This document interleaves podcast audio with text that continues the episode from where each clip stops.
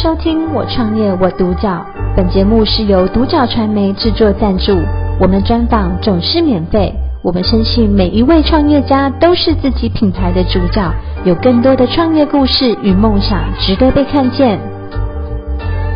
今天我们非常的开心，可以邀请到卓舞咖啡的主理人许定业先生来到我们的现场接受我们的专访。定业你好，你好，嗯，定业想要请问一下，就是呃，卓舞咖啡有今天，其实最早我们这个已经不能讲前身了，但是我们本来是在种植茶叶，对不对？对。那当初是怎么样的一个想法，觉得说我们要整个的改成种咖啡？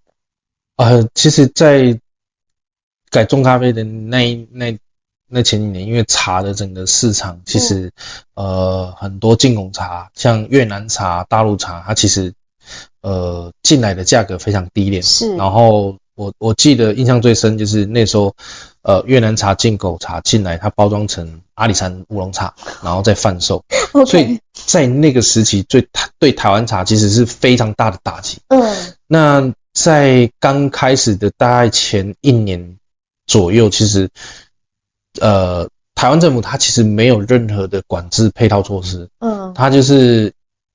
就是呃呃大批的这种进口茶进来啊，那换了包装，那包装完之后，可能它进它进价可能就是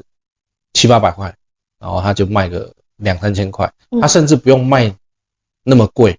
它一样就是整个打压台湾茶的市场，是，对，然后变成说那时候整个台湾茶市场就是那个整个就是滞销。嗯，然后就刚好在同那一 隔年，就是进口茶整个冲刺之后，隔年就是刚好跟呃我刚好就是退伍回来，然后回去呃退伍去这个呃我们本来是在阿里山风景区里面卖茶叶，嗯哼，也所以我们面临到很多那种陆客，嗯哼，整团整团带进团，整团整团消费，嗯，那那时候就是发现到哇，这个台湾茶一直被这种进口茶大量的进来，然后又销价，甚至就是卖的比我们台湾茶的成本还要低，都在卖，变成说我们也不好卖。嗯，那那时候就跟父亲在商量说，那呃，我们的咖啡树龄也已经到了一定的年限，可能是可以换一些不同的咖啡呃茶的品种，嗯，那或者是要种什么其他不一样的作物。嗯，嗯，那那时候就我在阿里山风景区已经开始在卖咖啡，是，对，那时候就跟父亲商量，要不然现在的市场其实咖啡它是全国际市场，那要不要就是把现在的现有的茶园，然后一小部分先种咖啡看看？嗯，对，就这个时候就因为有很多的事情问题累积，转了就是诶，可能也不错，换的这个作物可能会比较好。然后那时候父亲跟朋友在聊天，就聊到说咖啡它可能是全球的几大经济作物之一。嗯哼，那时候就想到说，诶，那是不是真的有这个机会，我们嗯种咖啡试看看？嗯，那从那个时候是二零零一年嘛，然后对到现在二零二四年了，对，对我们选择了种咖啡，它本来是一个蓝海市场，可到现在，呃，已经进入到所谓的台湾精品咖啡了。对对，也等于是幸好你们那时候做了这个决定，因此你们现在是在这一个领域当中，你们的经验什么各方面都是非常，呃，就是各方面的经验你们都经历是过，对不是对？是，因为我们算呃，台湾咖啡产业它中间它曾经有过一个断层，嗯哼就是在日本离开之后，嗯然后到我们又开始经营到现在。那中间那个断层是很多很多有经验的老人家可能也找不到，也可能资讯什么也没落，嗯然后到我们开始这样慢慢的一步一步的累积，嗯对，就可能呃跌跌撞撞摸索过来。嗯，对算在种台湾咖啡产业算是蛮也算蛮早的，嗯，对，所以呃，就是呃，人家看你的这个左午咖啡，嗯，他当然他知道你是身为一个咖啡店的，我我们讲说左午咖啡的主理人，嗯，对，但是他知道我们有这个左武山咖啡农场吗？我们的这些来我们的这个咖啡店嗯其实会知道，也知道，对对对不对对，因为其实我店里也都会有主打或者是广告，就是自家农场这件事情。嗯是但这间店的产生，无非其实就是要更多人知道，呃，台湾阿里山在左武山有种咖啡。是，对对对，嗯嗯嗯。那所以现在就是呃，在种咖啡这件事情上面，不只是种植，包括烘焙嗯都一手来。对我们算是一条龙包办。嗯哼，对。那可以跟我们讲一下，就是呃，种咖啡呃，它其实在田间的这个部分，嗯，你们也啊、呃有一个这样的机缘，可以跟生技公司做这样的一个对于我们咖啡品质的一个监控，对吗？其实，呃，我我我觉得这刚好在一个机缘底下认识这个生技公司的老板娘，她是跟我刚好是那个去考杯测师的这个同学，然 OK，后后来因为他们生技公司做过蛮多这种田间实验，像呃水稻嗯啊、哼花卉啊、茶嗯茶叶啊，嗯他们都有做。那我那时候认识老板娘的时候，刚好是这个咖啡刚好在台湾是呃开始要兴起，嗯，后来这个老板娘就问说：“哎，有没有机会我们可以在你们田间做一些田间的测试试验？”嗯然后可能就是会来田间喷一些肥料，嗯然后测试说这个咖啡它成长之后，那他们会去取样，然后会去制作，嗯然后我有得到什么样的报告，嗯嗯嗯，所以在这个机会下就跟这个生技公司讲，震撼生技公司应该、嗯对，嗯，然后就跟他们合作，对，嗯嗯，这是第一家生技公司，第二家生技公司是你主动找他们，哦对，然后就是要把你们的这个咖啡变成一个所谓的这个对吉吉隆黑咖啡，吉隆嗯黑咖啡对店。对对跟对我们稍对微对。说明一下。而啊其实那时候找蛮多，因为当时知道说在台湾有做吉隆黑咖啡的厂商不多嗯啦。哼，那有因为有有一个机会，刚好可以呃，我们咖啡协会去跟这个呃生技公司做一个参访，是然后参访之后，生技公司刚好有介绍到他们有有一个产品是茶吉隆茶粉，嗯然哼，后让我们自己泡来喝，嗯就这样子，诶，发现说，哇，他们生技公司竟然可以做到这种即溶的这个饮品，然嗯后就激发了我想要把我们的台湾咖啡制作成即溶黑咖啡的想法，嗯哼，所以后续就找这一间生技公司去做这个即溶咖啡的想法。嗯对。那当你做了这样子的，等于说咖啡在呃去种植上面啊，嗯，你其实考量到这个人力的这个部分，对，你甚至就是在咖啡的这个上面，咖啡的这个作物，你还可以怎么样利用这一株这一株咖啡树？你做了很多的其他的这个尝试的，对，其实呃，因为台湾人工人工成本高，这这件事情是一直以来都是台湾一个解决不了的问题。对啊 OK 因为这没办法，因为嗯你要活着就是要赚钱嘛。嗯对啊、后来就是因为知道说，诶，整棵树当然就是除了咖啡，我们采咖啡豆取咖啡豆以外，我嗯们就把咖啡树的叶子取下来，嗯哼，然后去做成咖啡叶茶。是，对，然后咖啡的果皮，新鲜的果皮脱下来之后，我们把果皮哦做烘干，然后去嗯做成咖啡果皮茶。 OK，对，然后甚至咖啡开的花，我们把它采下来，哎嗯干燥完之后，它就是变成咖啡花，它可以嗯哼泡咖啡花茶。嗯就这样结合了，就是整棵树都是利用到，就是从咖啡豆、咖啡叶、咖啡花、咖啡果皮，就把它制作成一个商品。就国外的，他们第一次尝到就觉得这个对怎么有办法这么好的，然后你们拥有这样的技术，这都是对靠你们家这样种咖啡出来的一个。，对，其实因为国外他们很少有这种咖啡叶茶，嗯哼，对，因为像咖啡果比咖啡花国外有，但是国外的庄园他们喝到第一次喝到咖啡叶茶的时候，他们其实都很惊艳，说是，为什么我们有办法把叶子做成这么好喝的茶？嗯哼，对嗯哼这当然就是跟我们以前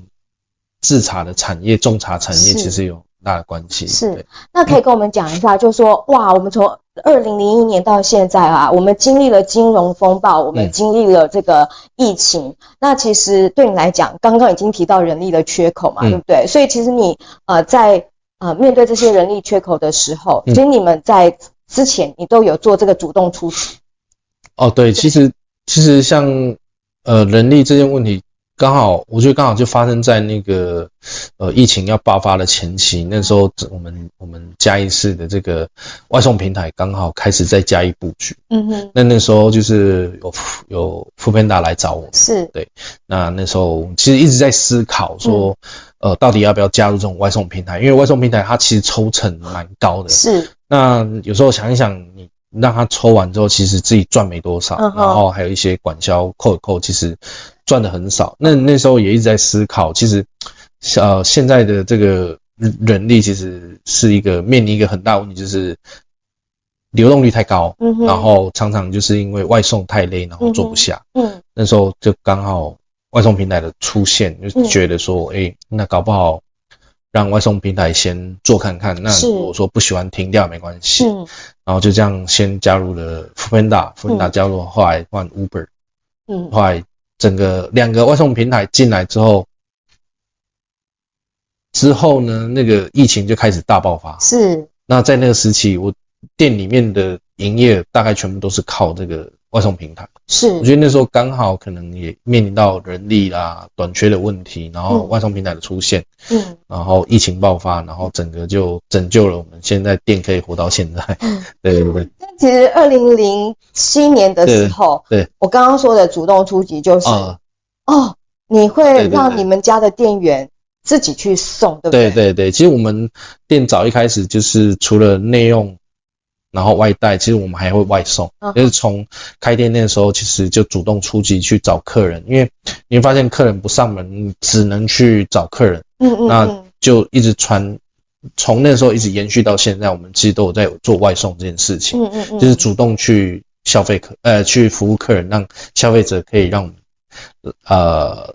不用来到店里就可以喝到我们的咖啡，对，嗯，我相信左耳咖啡不是只有红在嘉义，它还是红在，比如说现在你们都到日本啊，到这个菲律宾吗？呃，泰国，到到泰国对，到这些地方去参展。对，对，那实际上你可以跟我们讲一下你对左武咖啡的短中长期计划。呃，其实对，像我现在会慢慢陆陆续续去参展，最主要也就是说，呃，现在整个咖啡台湾咖啡的产业，它其实最主要都还是内销，是内销居多，嗯所以我们会慢慢的去像国外的这些参展，像日本啊、泰国，嗯那无非就是说想要把自己的咖啡带出去，嗯让更多国外的消费者可以知道，原来台湾在阿里山、在舟山也有种咖啡，原来在台湾也有一个精品咖啡的一个种植产地嗯啊，这就是我们呃未来持续会在持续一一直持续做，可能看呃有没有机会，甚至到新加坡、马来西亚去做展览这件事情。嗯那哼现在先呃发现日本人对我们台湾咖啡其实呃还蛮喜欢的，所以我们现在就是会先从日本啊这边先走。那泰国是因为呃有有朋友在那边，那泰国也有种咖啡，所以我们可能会比较有多的共通的互动跟话题。嗯所以现在一开始会先选日本跟泰国。那未来其实我觉得就是像刚刚讲的新加坡、马来西亚，嗯哦，这这几年因为我们去参展，那都有接洽到这些不同的国家。那未来可能我觉得像欧美市亚、欧美市场，呃，像美国，嗯哦，像这个澳洲，嗯哼哦，这都是我们未来想要去的市场。 OK，对那想要请问一下啊，就是我们在种咖啡啊，各方面，我们其实历史不如其他的这个地地方悠久嘛，哈、嗯比如其他的国家，嗯，然后在品牌的这个呃经营上面啊，就是欧美国家做品牌真的是太熟悉了，嗯，因此要怎么样，就是代表台湾咖啡作为左左武山咖啡农场的这一个，让他们可以感受到这个真的，你如果要尝第一杯咖啡，真的要来尝尝我们左武咖啡嗯的这个部分，你有什么样的一个想法？有一个什么样的一个呃呃，真的可以去做的这个部分？嗯，其实一直以来我的习惯就是说，呃，除了商品，当然就是我人一定要把我的商品带出去，是不是只有商品到，我很常会希望说商品到人也到。 OK，那商品道跟人行道就是说，你可以很直接的去跟消费者，嗯那个说服力会比较比较有，嗯，对，因为那个消费者他面对商品跟第一线的销售人员，跟你是直接农场种植者去讲这件事情是完完全全不一样的。是，对，所以呃很多的这种销售场啊，其实我都一定会到。嗯，对，因为你带出来的经验完全不一样。是从二零零一年，我们刚刚讲，你对是前面的经验，而且是完整的经验是，一直到现在去延伸到更多更细节的这个东西。对包括你现在对于那个很多的呃所谓的这个第四波，所谓的台湾精品咖啡对，连滤纸都很讲究，啊仪式对设备不断的太新，对不对对对，嗯就新一波的是的咖精品咖啡第四波，它无非其实就是讲一些比较高科技化的一个设备。是，对，那那这些高高科技化的设备，它如果在呃咖啡上从我们种植端、嗯后置端一直到咖啡店家嗯这一端，它其实都是很有密切的连接。嗯对，因为这些高科技化的这些设备，它就是可以很精准嗯哦。那我们这种精准，有时候就是我们人是无法去制作到的。 ，OK。对那当然，你自己本身你最喜欢喝的还是黑咖啡，对不对？对， 但是黑喝懂得黑喝那个黑咖啡之前，其实就是会有你们这边的这个主物咖啡，让客人可以感受到各种风味的咖啡，是最后才来到那杯黑咖啡。是没错。今天非常的谢谢啊，九五咖啡的主理人许定业先生来到我们的现场接受我们的专访，跟我们讲他从二零零一年呃进入到种咖啡，然后到现在真的很很高兴，就是你们是顺利的，然后也希望咖啡在我们台湾真的就是不要再遭遇到像茶叶的这样子的一个是很不好的一个竞争环境。非对常谢谢你接受我们的专我访，创谢业谢。我独角。本节目是由独角传媒制作赞助，我们专访总是免费。你也有品牌创业故事与梦想吗？订阅追踪并联系我们，让你的创业故事与梦想也可以被看见。